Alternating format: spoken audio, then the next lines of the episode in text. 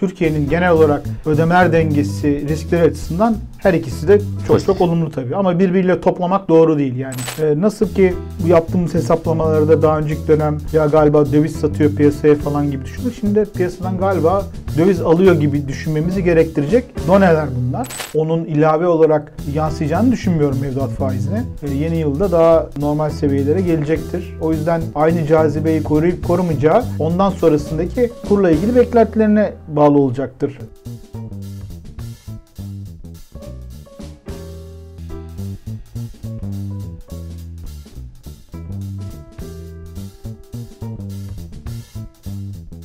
Haluk Bey hoş geldiniz. Hoş bulduk.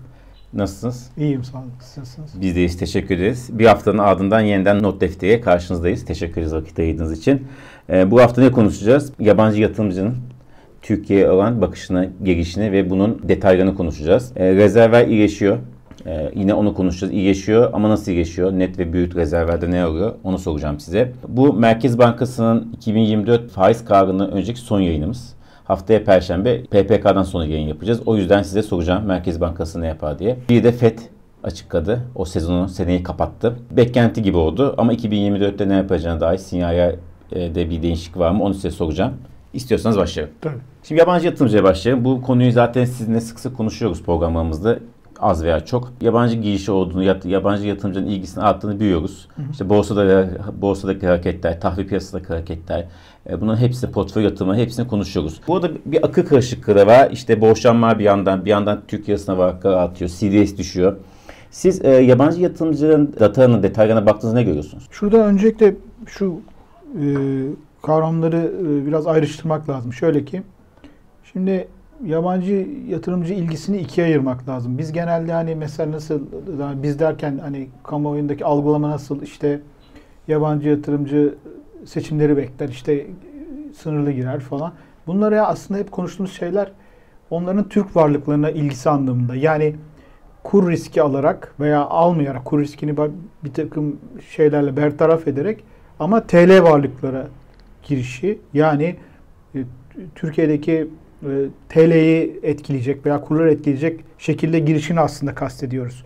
Oysa ki yabancı ilgisi bir de doğrudan döviz cinsi şeklinde de olabiliyor. Bu nasıl olabiliyor? Türkiye'nin döviz cinsi varlıklarını alarak yani Eurobond olabilir, e, bankaların ihraç ettiği tahviller olabilir. Bankaların, şirketlerin e, yine ihraç ettiği tahviller, borçlanmaları olabilir. Sendikasyon, bankaların sendikasyonları, şirketlerin borçlanmaları. Şimdi ikisinin de önemi var. İkisinin de önemi çok fazla. Mesela böyle dönemlerde yani normale doğru dönüldüğü dönemlerde ilk başta ilginin zaten doğrudan Türk lirası cinsi değil de döviz cinsi varlıklara ilgi olarak gözlenmesi beklenir. Yani bundan ne kastediyorum? Yani bir anda bakarsınız bankalar, şirketler daha rahat borçlanmaya başlar. Maliyet konusu ayrı ama hani borçlanması ne bileyim e, geri ödemesinin üzerinde borçlanmaya başlar. Bir geri ödeme yapıyorsa ne bileyim 1.2 borçlanır. Yani ülkeye net olarak döviz sokmuş olur. Ama bu ne, ne açıdan önemlidir? Ödemeler dengesi açısından önemlidir. Döviz giriş çıkışları açısından önemlidir. E, ne, neye yarar? Merkez Bankası'nın e, rezerv biriktirmesine yarar. Çünkü yani ülkeye gelen döviz nihai olarak bir türlü sonuçta son ulaşacağı nokta Merkez Bankası'dır. Yani bir ülkede ödediğinden daha fazla bir giriş oluyorsa bu tip borçlanmalarla özellikle seçim sonrası bankaların sendikasyon yenileme oranlarının bayağı yükseldiğini görüyoruz. Yani ödediklerinden daha fazlasını borçlanıyor hale gelmiş durumdalar ki bir süredir böyle değildi, tersti. Hatta %80'lere falan inmişti. BDDK'nın açıkladığı verilere bankalardaki yurt dışı bankalar olan borçlar kalemi ki yani bu hepsini içeriyor. Sendikasyon veya diğer yollarla borçlanmaları. İşte ihraç ettikleri menkul kıymetler ki bankaların ihraç ettiği tahviller kastediyorum. Artı repo işlemlerinden sağlanan fonlar gibi kalemler hepsini bunlar yabancı para cinsi baktığımızda buralarda e, özellikle seçim sonrası bayağı toplamda böyle 10-12 milyar dolar girişler görüyorum. Yani bu normalleşmenin etkisini e, bu dediğim kanaldan belirgin olarak görüyoruz zaten. Ama biz bunlar olurken Hani gelmedi, az geliyor falan diye konuşuyoruz. Dolayısıyla bunu ayrımı yapmak önemli. Bunu söyledikten sonra şimdi TL tarafa geldiğimde orada da ilginin arttığını görüyoruz. Onu nasıl gözlüyoruz? İşte hisse senedi girişleri, tahvil girişleri. Benim gördüğüm e, bugün açıklanacak verilerde Merkez Bankası'nın açıklayacağı portföy akım verilerinde yine özellikle tahvil tarafında belirgin bir giriş olacağını bekliyorum. E, BDDK verisinden onun sinyallerini aldım ki geçen hafta 10 10 e, yıl vadeli tahvil iracı vardı ve ihraç sonrasında faizlerin gerilediğini görmüştük. Yani bunların hepsi iki tarafta da iyileşmeler olduğuna işaret ediyor. İlk bahsettiğim şeyin şimdiye kadar kurlar üzerinde bir etkisi olmadı. Yani kurlarda TL'de değerlenme getirecek bir etkisi olmadı. Oradaki rahatlamanın döviz daha rahat döviz borçlan. Ama en azından neyi getirdi? Böyle e, Türkiye'nin hani ödemeler dengesi açısından riskin azaldığını getirdi ve CDS'lerde düşüşü getirdi ve düşüşü getirmeye devam ediyor. Bunu görüyoruz. Şimdi ise son özellikle Kasım'dan itibaren TL cinsi varlıklara da ilgi ki swap işlemlerinde de kısıtlara rağmen orada da ilginin arttığını işaret eden veriler e, görmekteyim. Onu da söyleyeyim. TL'de de özellikle Aralık ayından itibaren bir değerleme getirdiği veya e, kurların oldukça yatay seyretmesini getirdiğini görüyoruz. Dolayısıyla o anlamda da etkilerini hissediyoruz. Yani olumlu etkileri gözleniyor. Yani bunu belirtmek istedim. Şimdi ben şunu anladım. Doğru mudur? Yani borç Aha. vermekle yatırım yapmak arasında fark var değil evet, mi? Evet tabii ki. Yani e, yabancı önce borç verme iştahı arttı. Şimdi yavaş yavaş yatırım yapma iştahı mı evet, düzeliyor? Aynen, aynen. Ve TL cinsi yapması yani, TL, daha da önemli. Daha da önemli. Tabii. Yani e, ama ikisi farklı şeyler. Farklı. Aynı şeydi yani. Aynı farklı. havuza. Yani e, kurlar açısından veya döviz piyasası açısından farklı şeyleri var ama Türkiye'nin genel olarak ödemeler dengesi riskleri açısından her ikisi de çok Pozitif. çok olumlu tabii. Ama birbiriyle toplamak doğru değil yani. Peki rezerv biraz bahsettiniz. E şimdi rezervde iyileşme sürüyor. Biz bu yayını yapmadan bu haftaki veri açıklanmadı. Onu da söyleyeyim seyircilerimize. Ama rezervde iyileşme sürdüğünü büyüyoruz. Evet. O eğilim devam edecek. Orada da biliyorsunuz net, swap hariç, brüt, farklı farklı bakan kalemler var. Oradaki son durum nedir? Orada da 8 e, Aralık haftasında 140 e, milyon doları aşmıştı bir önceki hafta. Şimdi de 141'i aşacak. Yani yeni rekor, yeni tarihi zirve olacak. Brüt. Ee, brüt rezervde.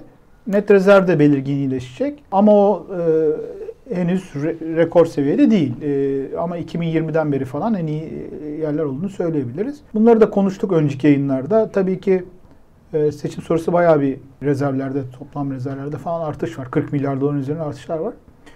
Bunun tabii çok önemli bir kısmı bankalarla yapılan swaplardan kaynaklanıyor. Yani yaklaşık 25 milyar doları falan.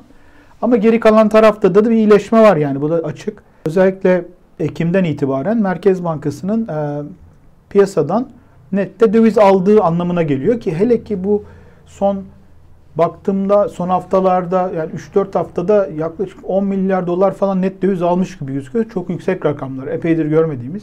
Burası önemli. Niye? Hani bu çok tar nasıl artıyor rezerv işte net rezerv nasıl iyileşiyor falan tartışmalarını görüyoruz. Öteden beri e, geçmişteki yani şey kontrolleri devam ediyor Merkez Bankası'nın döviz piyasası üzerinde. Kendisine gelen döviz akımları var. Yani nedir bu? İhracatçılardan döviz oluyor. İhracatçıların %40 kadar döviz devrettiklerini biliyoruz düzenli olarak. Ama bunlar ilişkin rakamlar açıklanmıyor. Ee, bunun dışında da Merkez Bankası'nın piyasaya kitlere satmadığını biliyoruz bir süredir. Bir tek e, kur korumalı mevduat için bir döviz kitlesi verdiğini biliyoruz bankalar ama bunda rakamlar açıklanmıyor. Dolayısıyla rakamların açıklanmadığı ortamda net olarak ne yaptığını anlamaya çalışıyoruz bir süredir. Ee, ihracat kısa sürede alınması, alması zor gözüküyor. Yani şöyle düşünelim. 20 e, milyar dolar civarı ihracatımız var aylık.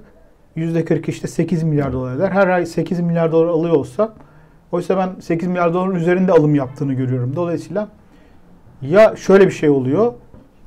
E, bunu alıyor hiç satı yani hiç satacak bir şey olmuyor. Ne KKM ile ilgili ne piyasanın diğer döviz ihtiyacı ile ilgili hiçbir e, rezervlerden bir çıkış olmuyor. Ya böyle açıklarsınız ki bu bile açıklamıyor çünkü daha da üzerinde bir artış var. O zaman e, nasıl ki bu yaptığımız hesaplamalarda daha önceki dönem ya galiba döviz satıyor piyasaya falan gibi düşünüyor. Şimdi piyasadan galiba döviz alıyor gibi düşünmemizi gerektirecek doneler bunlar. Hani onu söyleyebilirim ama tabii ki bunu e, kesin bir iddia olarak söyleyemiyorum. Çünkü ne döviz satarken de Merkez Bankası bunu kabul etmiyor. Şimdi döviz alırken alırken de resmi bir açıklama yapmasını beklemiyorum. E, bu ay para ve kur politikasını açıklayacak. Oralarda buna ilişkin bir şey söyleyeceğini de zannetmiyorum veya bir politika değişikliğine işaret edeceğini zannetmiyorum. Ama sonuçta bu kadar döviz alıyor olmasa da o zaman kurlar demek ki daha aşağıda olacaktı evet. gibi sonuca da varılabilir şu aşamada. Bu yaptığı e, alımlardan da e, yabancı girişinin e, özellikle TL cinsi varlıklara girişin arttığı dönemde olması da şeyi destekliyor yani bu yaptığım çıkarımları destekliyor bence. Verilerle ilgili yeterli açıklama olmadığı için hani e, böyle yani spekülatif konuşmak zorunda kalıyoruz tabii çok hoşumuza gitmese de. Evet. Bir iki ufak sorum hocam bu konuda. Birincisi satarken açıklamıyordu. Çünkü rezerve eriyordu falan hani tepki var, tepki çekiyordu, eleştiriyordu. Alırken neden açıklamıyor? Alıyorsa tabii. O da şeffaf olmamasının sebebi ne? E, Valla işte gerekmiyor bence. Hani bir de alım e, artık artık alımlar böyle çok kalıcı hale geldiyse bunların artık yani bir milat kabul edip yeni yıldan itibaren e, yani. döviz alım ihaleleri, düzenli döviz alım ihaleleriyle açıklanması gerekir. Yani umarım öyle hazırlıklar vardır. Hani e, eğer girişlerden eminse, girişlerin sürdürülebilir olduğunu eminse böyle bir şeyler görürüz zaten. Peki şimdi buradan şunu diyebilir miyiz? Şimdi yani o farklı bir konu ama borsa düşüyor. Ee, ben bugün okudum bir haber sitesinde e, İstanbul'daki kiralarda da e, en azından düşüş olduğu söyleniyor. Bazılarına göre artış çok yavaşladı enflasyondan. E, ikinci otomotiv işte e, konut piyasasındaki fiyatlardan da indi. E, eski yükselişin olmadığını büyüyoruz. E, bunların hepsine baktığımızda işte dediğiniz gibi döviz tarafında bir talep yok. Çünkü Merkez Bankası muhtemelen alım yapıyor. E, artık TL mevduatın insanlar için eskisi gibi bir temel yatırım aracı veya tasarruflarını değerlendirme aracı olduğunu söyleyebilir miyiz? İlginin arttığını söyleyebiliriz. Hele ki şimdi herhalde uzun süre için göreceğimiz zirvelerdeyiz. Yani yıl sonu olduğu için bir de bilançolarla ilgili bankaların çabaları da var. E, iyicene yükseldiğini görüyoruz e, mevduat faizlerinin. Şu anda cazip gözüküyor yani o anlamda. Ama sonrası için e, yani bu seviyede kalıcı olacağını beklemek zor. Hani faiz artışı olacak belki ama yani işte daha doğrusu konuşacağız onu da Merkez Bankası faiz arttırmayı sürdürecek ama onun ilave olarak yansıyacağını düşünmüyorum mevduat faizine. E, yeni yılda daha e, normal seviyelere gelecektir. E, o yüzden aynı cazibeyi korur, koruyup korumayacağı ondan sonrasındaki e, kurla ilgili beklentilerine bağlı olacaktır e, tasarrufçunun. Ama en azından hani daha nötr veya öteden beri TL yatırımları seven mudiler açısından e, alternatif haline geldiğini söyleyebiliriz. Peki bu arada Merkez Bankası'na geçelim. %40'da bıraktı Kasım ayında. 40'da bıraktı derken en son bıraktığı evet. nokta %40'da bir faiz artışı yaptı. Şimdi herkesin hakkındaki soru 42,5 mu 50 mi olacak? Bir seferde mi tek seferde mi iki se- evet. bitecek? Reuters 12 ekonomisti e, sormuş anket yapmış. Tamamı 250 bas puan faiz artışı bekliyor. Sizin beklentiniz nedir? Bir hafta sonra. Ben de yani daha önceki yayınlarda konuşmuştuk. Hani iki artış daha olur. İşte 250 olur gibi yorumlamıştım. Aynı görüşteyim. Merkez Bankası bir yavaşlama sinyali verdi faiz artışlarında. E, ondan dolayı 250 dedik. Yoksa hani 300 yapsa ne diyeceğiz yani o da bir yavaşlama. O yüzden onu tam bilemeyiz. Ama işte yuvarlak olsun e, hesabı ve 45'e varacağını düşündüğümüzden hani ben öyle düşündüğümden ya da 250 250 e, Ocak'ta da e, 250 olmak üzere e, süreç tamamlanır diye düşünüyorum. Medyan beklentinin de bu yönde oluşması iyi. Ee, ama e, yani geçen sefer de e, 250 oluşmuştu, 500 gelmişti. Öyle bir sürpriz olur mu? E, o ihtimal de var. Şöyle yapılabilir. Kapatabilir. Yani kapatabilir. Yani e, 500 yaptım ve bitirdi ama bu sefer e, yavaşlayacağım şeyi bir havada kalır. E, fakat e, yani ihta- ufak da olsa böyle bir ihtimal Çok bir, evet. yani çok anlamlı mı ekonomik açıdan? Yani 250 çarp 2 yapmak 500 de bir tek yapmak. Yok bir anlamı yok. Çok Sadece önemli. ilk etapta öyle olduğu zaman biraz e, TL'de değerlenme evet. getiriyor falan. E, ya da erkenden bitirmek istiyorsa öyle yapabilir ama zannetmiyorum. Yani öyle bir hava yok. Yani öyle sinyallemedi daha doğrusu. Sürpriz olacağını bu sefer zannetmiyorum. Peki e, 2024'te faiz indiğimi nasıl görüyorsunuz? E, o konuda da e, önceki şeylerimizde şöyle demiştim. E, 45 e, şey ulaşması durumunda ki öyle bekliyorum. E, sanıyorum piyasada da e, ağır basan görüş bu diyebilirim. Yani son 42.5'ta bitirir gibi durmuyor. Ama tabii bu toplantı sonrası 42.5'a getirdiğinde vereceği mesajlardan anlayacağız. Yani bitti mi süreç ya da bir tane daha mı olacak orada anlayacağız. Ama 45'e getirirse daha önce de belirtmişim ben minimum e, 500 bas puan indirim olmasını beklerim. Yıl ortasında civarında olmasını yani mümkün. Yani erken öyle diyeyim. 500'de minimum 500 olur. E, biraz belki aşabilir de e, enflasyon görünümüne bağlı olarak. Onunla ilgili belirsizlik yani temel olarak şu anda e, gelecek yıl e, enflasyona ilişkin ana belirsizlik e, asgari ücretin hani belirlenince evet. ama o da çok hani aşırı bir belirsizlik değil olduğunu söyleyemem. Bir de bu yıl e, çok ılımlı giden işte emtia fiyatlarının hani dünyadaki e, ya da ithal enflasyonumuzun belirleyecek şeyde bir sürpriz olup olmayacağıdır. Evet. Aksi takdirde 500'ü geçme ihtimali var evet. yani öyle diyeyim. Çünkü evet. yaz aylarında baz etkisiyle evet. birlikte çok hızlı bir düşüş olacak değil mi? Tabii. Enflasyonun çok evet. sert bir düşüş olması bekleniyor. Evet. Teşekkür ediyoruz. Buradan başka bir merkez bankasına FED'e geçelim. E, FED sürpriz yapmadı. E, faiz sabit bıraktı. 2024'de kapattı. Bir faiz artışı olabilir deniyordu Kasım Aralık aylarında. E, Ekim ayında, Eylül Ekim aylarında konuşulan oydu ama yapmadı. E, şimdi artık 2024'de bakıyor FED'de Amerika'da, küresel ekonomide. Orada faiz indirimi ihtimali arttı. İşte Temmuz'dan Haziran çekildi. Swap piyasasında ilk kez e, faiz indirimi fiyatlanıyor yüzdeye bas puan.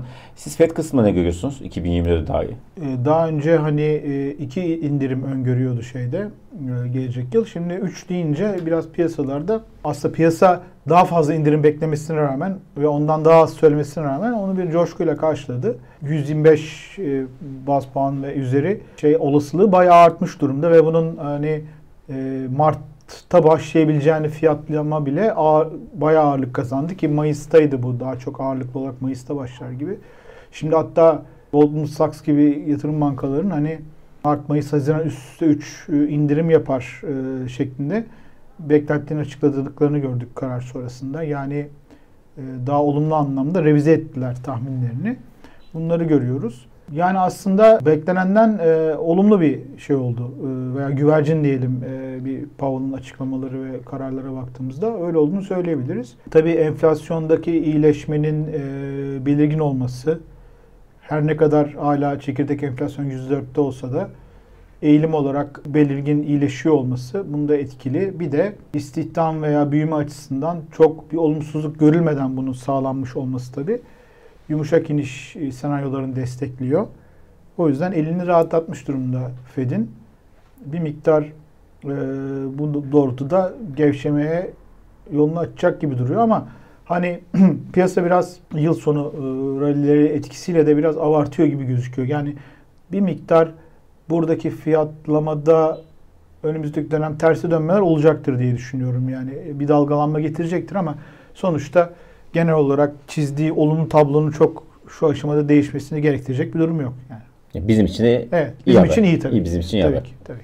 Çok teşekkür ederiz Haluk Bey. Çok sağ olun. Ee, bu haftada not defterinin sonuna geldik. Haftaya PPK sonrası artık Merkez Bankası'nın 2024 nasıl kapattığını konuşacağız. Çok teşekkür ederiz. Haftaya görüşmek, görüşmek üzere. üzere.